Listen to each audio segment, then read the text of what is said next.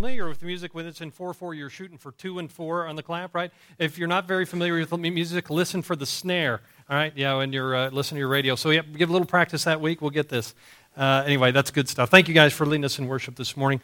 Um, let's uh, let's let me tell you where we're going to start this morning. We're going to be. I want to talk about. Um, I want to talk about the the triumphs of our God. I want to talk to you this morning, or not just this morning. I want to talk to you the next several weeks about the victories of God, and specifically about the victories of the Lord Jesus, because. Um, it affects every day and every moment of your life. Um, um all that the Lord's done, all that the Lord Jesus Christ has overcome, um, the ways that he's shown himself as a, our great God and our great Savior um, has an impact on every moment of every, of every, every part of your life, on every circumstance that you're in. Um, it, it, it, God has shown himself to be victorious, and, and the, the Lord Jesus Christ is as the overcomer. Let, let me just uh, let me give you just a few things. Um, the, the, you know, the first thing. Let me just let me just kind of just for a moment just kind of talk to you about the the hugeness of God's greatness, the hugeness of His victories. Uh, imagine all the people on the earth right now who are just as sinful as you and I are right? Imagine the mountain of sin that was piled up. Imagine the, the darkness of human hearts. Imagine, uh, you know, all of men's hearts for all of time uh, past and future, you know, in the future for all eternity. Imagine all of the, the, the hugeness of the sinfulness of mankind overcome by the blood of the Lord Jesus Christ. It's, a, it's incredible. It's a, an amazing victory, isn't it, that the Lord Jesus Christ made on the cross, that he took all that huge mountain of sin that no one could un- undo and no one could, could push over, no one could, could put down, no one could erase. Jesus Christ erased for all those who had come into his kingdom by his shed blood on the cross. It's an amazing victory and it's an amazing triumph that he made. Uh, think, about the, think about the way that in human history, about how beginning with Adam and Eve, every single person for all time, whenever they've been tempted by Satan, every single one of them lost the battle. Every single, single one of them, every single one of us has been tempted by sin. But Jesus Christ stood there after he'd fasted for 40 days, and he himself was tempted. But what happened? He did not sin. He overcame the temptation of Satan uh, like no one else had ever done, like all of mankind had fallen. But the Lord Jesus Christ stood because he overcame and, and he showed that, that, uh, that he, through, through his Father, that he was victorious. Um, imagine um, Imagine for all the schemes of Satan, all the plans of Satan to, to, um, to just absolutely wreak havoc over the earth and to, and to establish his plans to try to, try to de glorify God. And imagine all of Satan and all of, of the devils that are under his control who try to wreak havoc in the world and all the schemes they have against man. And you know, we, we Jesus talked about Satan. Uh, the Old Testament talks about Satan, but Jesus talked about Satan and all of his schemes. Paul talks about Satan and all the schemes he has against mankind and the way that he blinds the eyes of unbelievers so that they cannot see the glory of the cross. Well, through the Lord Jesus Christ, God overcame all the schemes of Satan you know, Satan's idea to, to mar the earth and to mar the universe really with, with, a, with, a, with a mar of, of black and dark sin that would affect, you know, even the ground, that would affect our, all of our society and, and, and affect and, and cause disease and all of these things. God has um, put down and will ultimately put down all the schemes of Satan to wreck this world and, and to wreck the human society. God has overcome it. He is and will be victorious over that. Uh, one of the maybe the, the greatest things um, is that after the Lord Jesus Christ had given up his life and his body lay cold in a tomb for three days, God exerted his power and exerted his, his, uh, his magnificence, and he brought Jesus Christ back from the dead after three days, and he put down, he overcame, he triumphed over, he was victorious over even death an amazing, victorious, great God that we worship and a powerful Savior that we know. Amen? There's, um, I imagine, and I think about that, you know, I think about um, what it must have been like sometimes um, whenever, whenever Jesus Christ was there and he was being accused of all these things by, by um, really the hatred of the, uh, of the people in power in Jerusalem in his day. And, um, and the hatred that they had for him. It wasn't just, you know, it wasn't that just that, the, that he was a bother to him. They hated Jesus for what he represented, and they hated him for what, you know, fear they had and that he might take away some of their followers and take away uh, some, of the, uh, some of the power and authority that they, that they brandished. And, and they hated him for it, and so much that they plotted, these holy men plotted to have him killed to have him murdered, right? And they took him from, from, from false uh, um, um, um, uh, what, what's it, trial to false trial until the time that they got the result that they wanted to have him crucified. And they even uh, stirred up a mob, stirred up a crowd until the crowd even was starting to say with him, Crucify him. And all the hatred and all the anger, all the misplaced anger that was poured out on the Lord Jesus Christ. And yet, in love, God overcame man's hatred. Uh, it's an incredible story. Uh, we have an incredible, amazing, victorious God. Amen. He, he triumphs in everything that he does. He's never known defeat. At every moment, at every turn, he wins, right? In every moment, he wins, and he's victorious in all that he does and in all that, that he attempts. It's really an incredible thing to think that all that he's done. But listen, here, here's, the, here's the end of the matter. Sometimes, sometimes we feel so defeated by the things that are going in our lives. Maybe it's because of our own sin that we feel that in ourselves that we're, that, that, um, that, that, that um, we're not worthy. Maybe it's in our own lives that you know, our children struggle or our parents struggle or we're struggling in our relationships and we go around feeling all this defeat. But listen, you tell me, which of those successes, which of those victories of the Lord God doesn't affect you in your life? Listen, everyone does. Every victory that the Lord God brought, all the way from the time of the Old Testament Israelites, all the time that, they, that He would call them as His people, every victory He won, He won for His people. Amen? Are you with me? You follow me? So even, so even if you, you, think about the Israelites and how they'd gone into Israel, or how they'd gone in, down to Egypt, and after a time period, we don't know why or how, but they became slaves to the Egyptians. And the Lord God said, I'm going to demonstrate my power to the Egyptians, and I'm going to free you. I'm going to call you up out of slavery. And these are all things that he was telling Moses about what he was going to do, right? He said, I'm going to call them up, but I'm going to demonstrate my power. And he did that through what? To Egypt. That's okay. I, have talked too much already, haven't I? He did that through, through, the, uh, through his power expressed through the plagues that he poured out on Egypt, showing his judgment on the Egyptians for putting his people in bondage, right? Uh, representative for what he was going to do with you and I later. Amen? Uh, by freeing us from slavery uh, and bondage to sin. Uh, but, but he did that, and he demonstrated his power for what effect?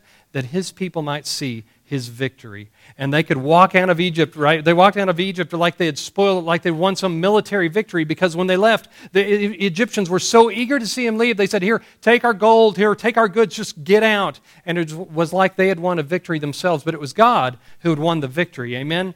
They just left with a plunder, and they walked out of there that day with a plunder of Egypt and the freedom that God had brought them in his great victory. And he did it for them that they might recognize him for the glorious God that he is and give him the glory that he deserves. Listen, when God acts in victory, when God acts in triumph, when God shows his greatness, he does it on account of his people so that they might see his greatness and listen and believe in him.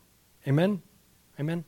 All right, so that's, that's kind of big picture about what I want to say, but, but maybe the, the, on the first slide here we go, Tim, is that God demonstrates his greatness in the lives of his people. Listen, throughout the Old Testament, throughout the New Testament, when you see God doing amazing, powerful, glorious things, he's doing it on account of his people. He's moving on their behalf. He, he's doing things that, that, that they might, um, uh, that they might um, receive all that he's doing. And God's triumphs impacts the lives of his people, and it happens every day.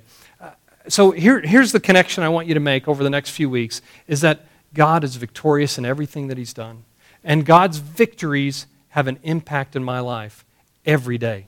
Every moment of every day. Even every circumstance that I face. Every single circumstance I face, God's victory still means something. It still has an impact on me. Amen? Every, every moment, every day, uh, every, everything that we do, uh, God's greatness still matters um, and, and changes my circumstances. It's, it's really, it's pretty incredible, isn't it? But um, let's go and bring up that next slide here is that there is no moment or circumstance of my life that is not impacted by God's greatness and the victories, victorious work of Jesus Christ. There is no moment or circumstance of my life that is not impacted by God's greatness and the victorious work of Jesus Christ. That's a really long sentence. I apologize for that. But it's really good, isn't it?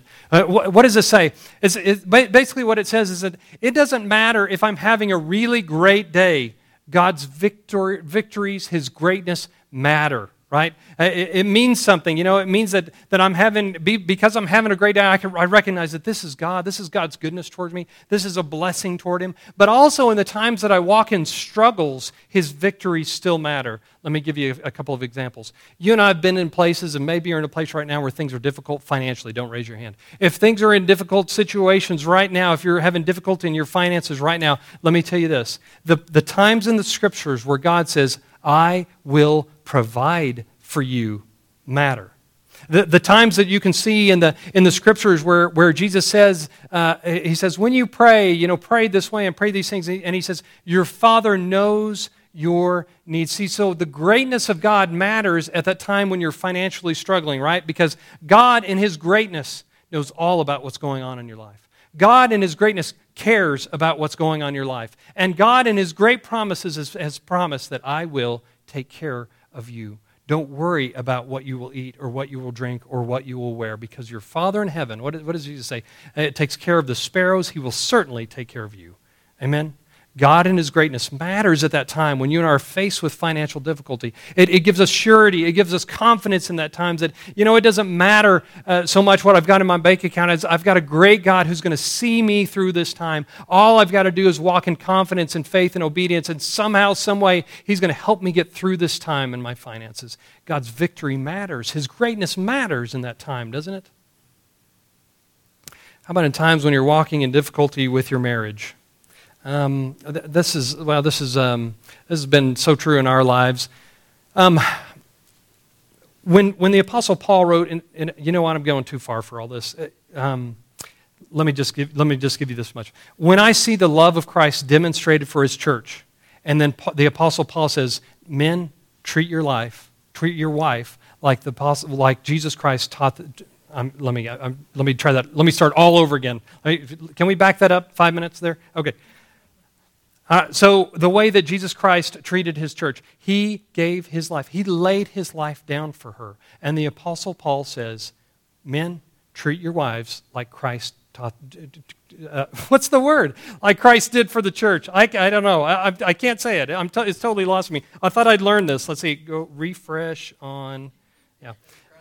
As Christ loved the church. Yes, yes. So men, you should love your wives. Yeah. Uh, thank you for making it simple for me, Jamie. Right. So, so, so the greatness of Christ's love has an impact on my marriage.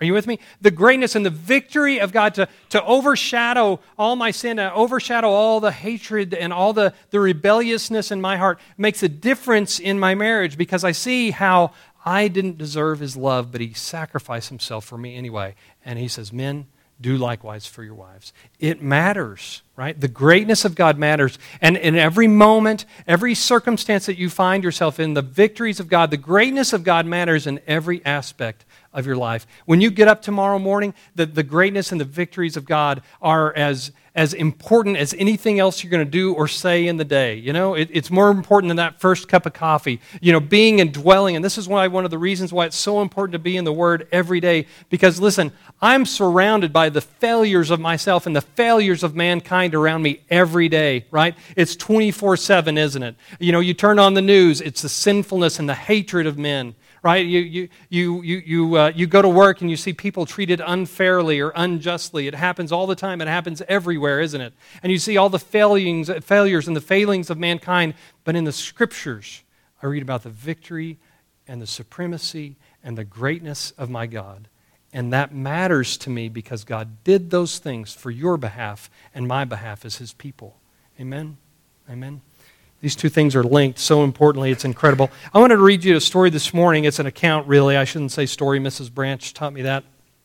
But uh, um, in, in, in, uh, in, uh, about the, the, uh, the, life of, uh, of Peter. So if you have your Bibles with you in, in uh, John chapter 13, I want to read this to you, read you this story, this account of what happens at the end of uh, Jesus' uh, Jesus' life prior to his resurrection and his relationship with uh, with Peter. Um, and because here's where I want to here's what I want to get to is that is this even in our failures, the victory of Jesus and the greatness of God is seen. Even even when we fail miserably, even when we sin, the greatness of God and the victory of the Lord Jesus Christ matter and have something to say to us there in that moment. So um, here's what's happening in John 13 starts the Last Supper, the Last Supper discourse or the upper room discourse. This is called, um, and uh, and so we have this uh, we have this account of the the disciples there together with Jesus in the upper room as they celebrate uh, the Last Supper together. And uh, beginning in, uh, in, in, John chapter 13, read with me in verse 36. We're just going to read a snippet of this, and, and, and some of the others. Apolog- I apologize for uh, kind of jumping around a little bit this morning, but I wanted to show you this. So here they are, all gathered together, and, and Jesus is telling them that he's going away, and his heart's troubled for them because he knows this, what's, what's this is going to do to them. He knows that they're going to face some disarray. They're going to be confused. They're not going to, you know, they're going to think that he died and it was a loss and not a victory, right? They're going to be very confused about what's going on. And so he tells them they're leaving. And so in verse 36 of chapter, John chapter 13, Simon Peter asked him, Lord, where are you going? Jesus replied, Where I am going, you cannot follow now, but you will follow later. Peter asked, Lord, why can't I follow you now? I, listen to what he says. You ready? I will lay down my life for you. How about that? Peter, very well known in the Gospels for being quick to speak, right? Yeah. So Peter, before thinking, right, says, I'll follow you to the death, right? I'll lay down my life for you. I'll follow you to the very end. Then Jesus answered, Will you really lay down your life for me? There he goes. I tell you the truth. Before the rooster crows, you will disown me three times. All right. So here, Jesus is predicting what? Peter's failure. Jesus is saying is that you, not only are you not going to lay down your life for me, you're going to disown me three times before the rooster crows. All right? Now let's back up. One of the things that's not captured in, in, uh, in, John's gospel, but is captured in Luke's, you don't have to turn there if you don't want to, but in Luke chapter 22, it says something a little, it gives us a little more background um, about this failure of, this coming failure of, uh, of the apostle Peter. Look with me if you have your Bible, if you want to look there, uh, Luke chapter 22, beginning in verse 31. It gives us a little more detail on what was said to Peter that night. Simon, Simon, Satan has asked to sift you as wheat. What do you suppose that means? Satan has asked to sift you as wheat.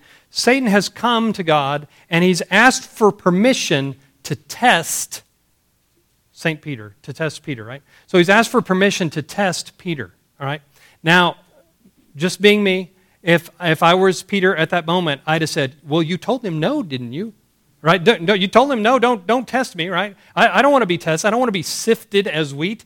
Uh, right? The idea there is to be spread out, to be spread thin, to be looking for things, impurities in the wheat, to be looking for rocks in the midst of the corns and whatnot, or, or the midst of the kernels, I should say, uh, to be spread and to be sifted like wheat. Um, I heard Pastor Ron Witt, that was here several years ago, uh, preach about this. He said, he said this, he said, I love it. He said, um, it was as though um, uh, Satan had gone to, uh, to God and, and asked for permission to clean Peter's clock. I think that's probably pretty appropriate, to clean his clock. And uh, that's what's going to happen here. Is he's going to uh, he's going to give into some fear here that's coming. But anyway, Simon, Simon, Satan is asked to sift you as wheat. Now listen what he says. But I have prayed for you, Simon, that your faith may not fail. And listen to this. And when you have what turned back, strengthen your brothers. And then this is when he says, when he captures, when he kind of catches up with John's uh, John's account. But he replied, Lord, I'm ready to go to prison and death. He answered, Peter, before the rooster crows today, you will deny me three, you will deny three times that you know me. Okay, but going back to verse 32, I want you to notice a couple of things. First one is this, is that the Lord Jesus Christ did what? Prayed for Peter prayed for people. I think that's fascinating. You remember the first song that uh, Jonathan Jessica sang this, this morning was Before the Throne of God Above. It goes, the song goes, if I can remember this off the top of my head Before the throne of God above, I have a strong and perfect plea. A great high priest whose name is love stands. Whoever who lives and pleads for me. This is talking about this idea that we see in the New Testament a couple of times, once in Hebrews, but also one time in Romans, where we see that Jesus Christ right now, today, is interceding on behalf of his people. L- look with me just real quick over in, Ro- in Romans chapter 8. I'll show you this real quick. Romans chapter 8. This is good news for you and me. I'm telling you, you're going to want to you're going to see this and mark this in your Bible. Romans chapter 8. Look with me in verse uh, 33 and 34, verses 33 and 34. Who will bring any charge against those whom God has chosen or against God's elect? It is God who justifies. Who is he that condemns? Christ Jesus, who died, more than that, who was raised to life, is at, listen, is at the right hand of God and is also interceding for us. So here we have in heaven God, and between us and God, Jesus Christ still, to this day, right now, at this moment, is interceding for you and I. In other words, he's pleading our case before the Father. And what do you think he's saying? Yes, I, I know that they've sinned. Yes, I know that, that, that they did not meet the requirements of the law. I know, and yet, but I have on their behalf, I have overcome and I have won victory for them. I have, I have met the requirements of the law on their behalf, and so they are free. They are not guilty, but they are righteous. How about that? Before the throne of God. And, and we have the Lord Jesus Christ who today, for you, in the presence of God, is pleading your case and say, they're not guilty because I've taken on their sin. Thank God I've got an intercessor. Amen. Thank God I've got someone, thank God I've got the Lord Jesus Christ who stands before God and is pleading my case all the time, saying, He's not guilty. He's righteous because of what I did, because He's come to faith in the righteousness that I poured out and the sacrifice that I poured out, and my blood and my body was broken for Him.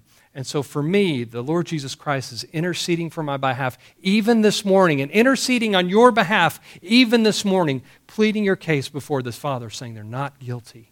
They're innocent. They're righteous. They're more than innocent, right? They're righteous before you. They're holy before you, God, because my life is imputed. My perfect, holy life is imputed upon them. And so when the Lord looks upon our guilt, he says, the righteousness of the Lord Jesus Christ and our guilt has all been taken away. Hallelujah. Raise your hands and dance around the room. This is good news, right? Yeah, I know. I know we're a little more uptight than that. Um, but, uh, but this is incredible. This is incredible for us. This is incredible news for us. It's, he has set us free from the bondage that we're in. He's set us free and given us, given us freedom. Um, so anyway, so here is the Lord Jesus Christ in, in Luke chapter 22, interceding, as it were, for Peter. But one of the things I want you to notice is that what, what Jesus says, I have prayed for you, Simon, that your faith may not fail. And listen what he says. And when you have what? Turn back. Is Peter going to fail? He is, is He's going to blow it. I mean, this guy was so quick to say, I'll go to the grave for you. I'll, I'll, I'll lay my life down for you. I'm not leaving you. I'm going to be there with you, is going to fail big time, isn't he? And very publicly, unfortunately. Pretty amazing. Pretty amazing stuff. He's going to fail. But listen, he says, when you turn back, strengthen your brothers. That's important. That's going to come into effect here whenever we uh, continue reading. Um, but um, he says, when you turn back. So here we go. Somehow, listen to me, this is important. Somehow, in the plan of God, somehow in the plan that the Lord Jesus Christ gives a little bit of the, of the future of what Peter's future was going to look like. First of all, he, he's prayed for him to return, but he's going to fail. But when he does, when he comes back, when he returns, he says, he gives him a command strengthen your brothers. Now, notice this is fascinating to me, and we could spend a whole lot of time on this verse, but notice what he doesn't say. Don't you mess up, Peter. Don't you mess up. Don't you do it. Don't you sin, not even once. Don't you fail, Peter. Does he say that? Listen, here's the great news for all of us. Somehow, in the sovereignty of God, he has your successes and your failures already accounted for. You know what I'm saying? Somehow his plans are not thwarted when we sin. Somehow, somehow the, his plan for your life is not completely undone when you surprise him and sin and fail. True? Somehow he's accounted for it all. Well, listen, that goes back to the, our very first, very beginning idea is, is that this every single sin that we've made in the past and in the future was laid upon the back of the Lord Jesus Christ, and he bore the guilt for you, for every single sin. Every single failure was taken care of, and that's why Paul could write in Romans chapter 8, chapter 8, verse 1 There is therefore no condemnation for those who are in Christ Jesus. Amen? There's none left. somehow, somehow God's plan for even his apostles. This is the great, you know, this is Saint Peter. This is the one, right? We all talk about being at the pearly gates and all those jokes, right? This is the guy. And, and Jesus Christ had accounted for his failure. And he said, When you return. Th- this is important, and this is important for all of us. You're going to sin, you're going to fail. But when you return, Get on with the work. Get on with obedience. Get on with the calling of God. It, you're not going to do this. You're not going to run this race perfectly. You're going to fall down. You're going to trip up. But the most important thing that you and I can do is have faith in God that somehow He's accounted for this sin too.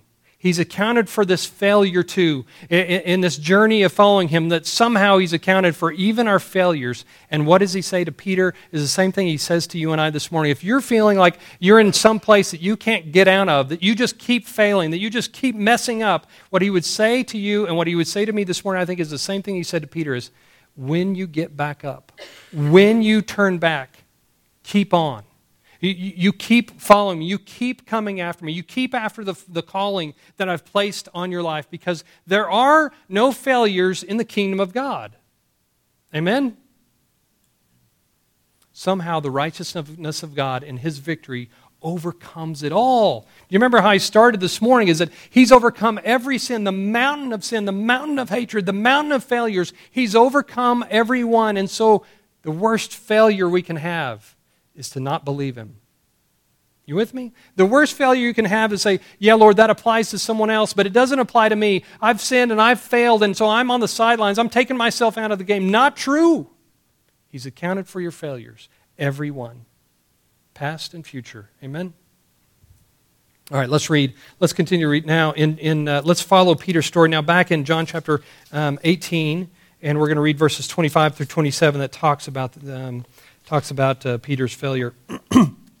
so the night wears on. You know, they go to the Garden of Gethsemane. Um, P, uh, Jesus there is arrested. We know Peter takes a sword and whacks a guy. That's kind of cool. And, uh, and, and they go on and, um, and they go from mock trial to mock trial that night. And, and Peter is following in a, in a distance. Um, pretty incredible stuff. He's following at a distance.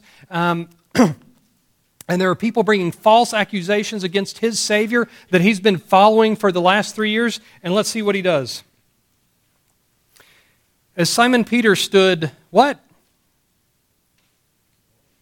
Warming himself. That's quite a contrast, isn't it?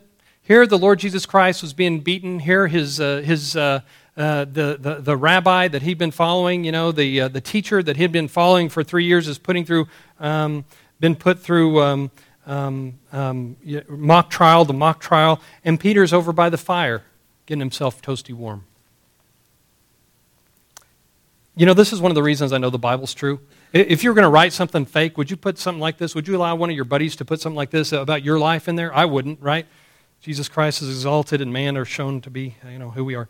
He was, he, and he was asked, you are one of his disciples, are you? I'm sorry, are, you are not one of his disciples, are you? Verse 26. He, what?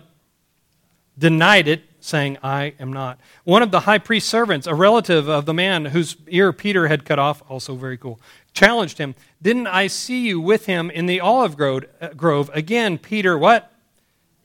And at that moment, a rooster began to crow. So here the Lord Jesus Christ is standing uh, trial from one person to another person, and people are bringing false accusations against him. Remember, they're saying things like, "Ah, oh, he said he's going to tear the temple down. Oh, they, you know, he, he claims to be to forgive sins. He claims to be God. All these other things, and there's no one there to speak on his behalf. And there's Peter right? The leader of the apostles. There's Peter, the, the, the, the, first one out of the block, you know, the first one to speak, the first one to act, the same one who had that great victory of, of being the first one to step out of the boat. The guy that said, Lord, command me and I'll come to you. And he stepped out of the boat, you remember, in great faith.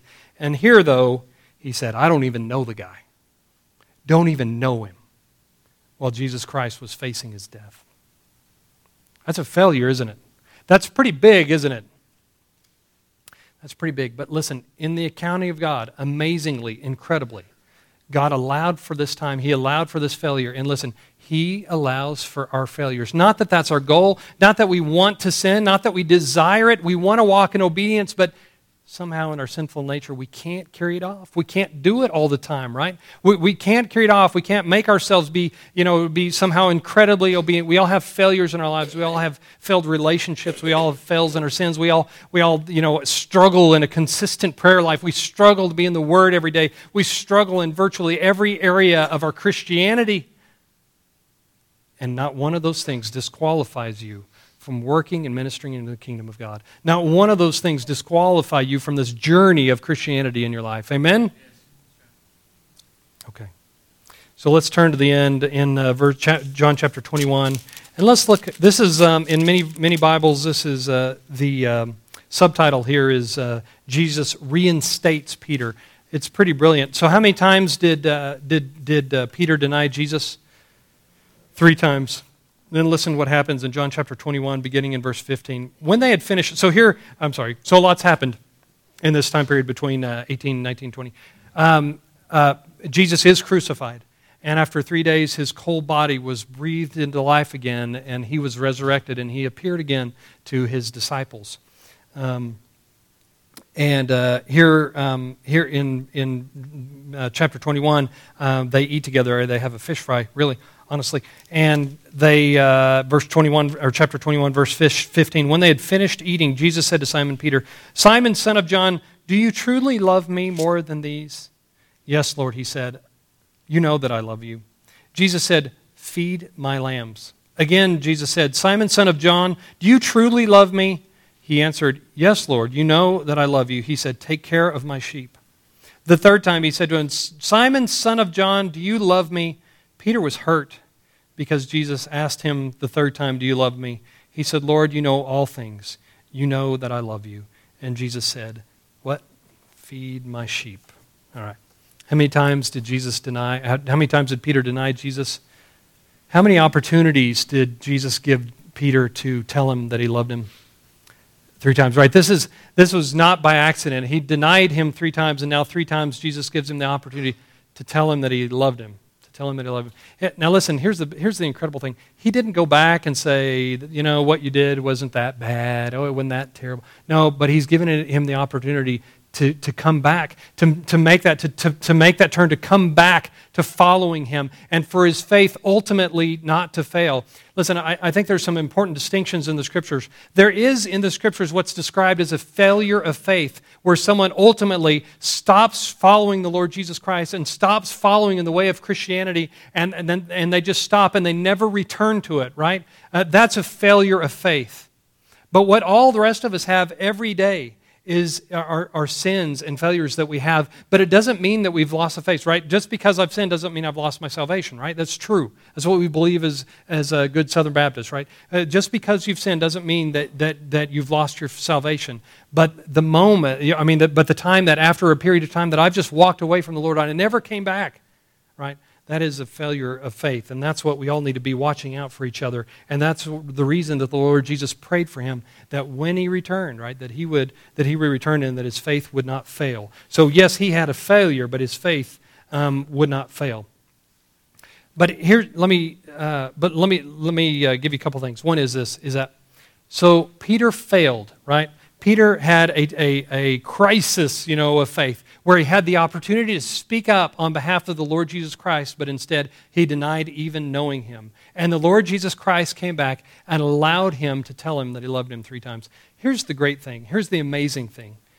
Even in your failure, God has plans for victory and, and his greatness to be shown. How is that? Because Peter had the opportunity to come back to the Lord Jesus Christ and to three times tell him that he loved him and to come back to him and, and restore that relationship so that Peter could get on with leading this uh, group of apostles and, and, this group of disciples uh, that was so desperately needed. Let me, so let's bring up that last slide there, Tim. So here's this God never permits his people to fall into any sin, but that he intends as an inlet to further grace. Listen, let me tell you a couple of different ways that, that, that you and I react to sin. and let me tell you the wrong way and the right way. One way is, is that we, we fall into sin and we and we, um, uh, we we feel ashamed and we feel guilty and we feel badly about it and we keep ourselves away from God, feeling like if we can beat ourselves up enough, that if we make ourselves feel bad enough, it's like penance. Listen, that's self righteousness. That, that's not what God intends. Amen. What God intends is, and, and let me ask you just for a moment to close your eyes close your eyes with me for just a moment and let me, let me help you with this.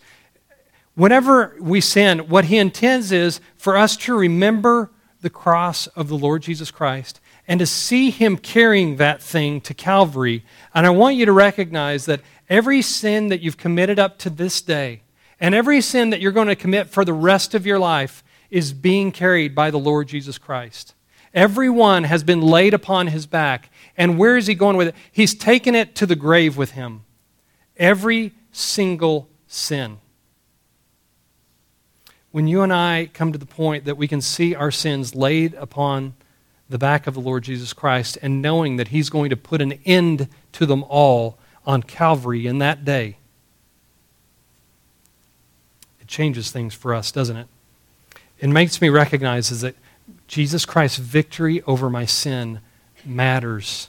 It means something. Even in my failures, I can see that the Lord Jesus Christ was victorious, and his victory was over even this sin. Amen? Amen? Even over this sin. Listen, I want to encourage you. If you've gotten to the point where you feel guilt or you feel shame because of the struggle, your continued struggle with sin, I want to encourage you to see, to ask Lord to help you see that sin being carried on Jesus' back on the cross uh, to his death, that it would be put away forever. Because listen, we all know this Jesus was victorious over sin. Amen? Even yours even that thing that you struggle with, even that thing that you struggle with, even the thing that you're finding, listen, that you're having trouble forgiving yourself for today, the Lord Jesus Christ has already offered your forgiveness. And here's what he asks accept it take it. Uh, by faith, take it up and say, Listen, Lord, I believe that you died for that sin. I take by faith that that, that, that, that, that, that, that sin has been done away with, and I don't have to carry the guilt and I don't have to carry the shame anymore because you have taken it away because I believe in what your Son, the Lord Jesus Christ, has done. I believe uh, by faith that what he's done is taken away this thing that I'm so horrified about, that I keep struggling with, or that I've done in the past. Lord, you forgive me, and I'm going to take it by faith that you have. Those are two way different ways to deal with sin. One that is honoring God and making very much of the victory that the Lord Jesus Christ has given us. And the other one says the victory that the Lord Jesus Christ has done doesn't apply to me. Listen, the victory of the Lord Jesus Christ matters. Even in your failures, maybe especially in your failures, the victory of the Lord Jesus Christ over your sin, it means something. It has an impact in your life every moment, every circumstance, and every day. Amen. We worship a great and a glorious God and one who has found a way, um, who's found a way to deal with um, our successes and our failures as well, so that we might follow Him and fall more and more in love with Him. What does it do for you? What does it do for you when you recognize that your your most regretful moment in your life, or the sin that you struggle with from day to day, even today? What does it do for you to recognize that the Lord Jesus Christ bore that on His back for you? And my love for Him just gets huge. It just, it just warms my heart towards him. It just makes me love him more because that thing that I needed most, that thing that I regret the most in my life, he's taken away. Thank God. Amen. Let's pray and we'll dismiss. Heavenly Father, Lord, we, we do thank you for your great grace. We thank you for the great victory that you have over our sins. We thank you, Lord, that even in our sin, um, that your victories matter. We thank you that even in our failures, your, your greatness is the greatness of our great God. It, it matters, it, it means something. And Lord, we thank you that we can lay all of our sin and shame and guilt down at the cross because you took it away there that day on Calvary. And I pray by faith that we would stop beating ourselves up about something that you've already taken care of. Help us to get on, Lord, with being obedient to your calling, of walking in freedom and enjoying our relationship with you. It's in Jesus' great name that we pray. Amen. Amen. Y'all have a great week. Thanks for being here. Uh, tonight at 5 o'clock at uh, Connor Park for the church picnic. Bring your lawn chairs, sides, drinks if you'd like. We'll see you then. Love you guys.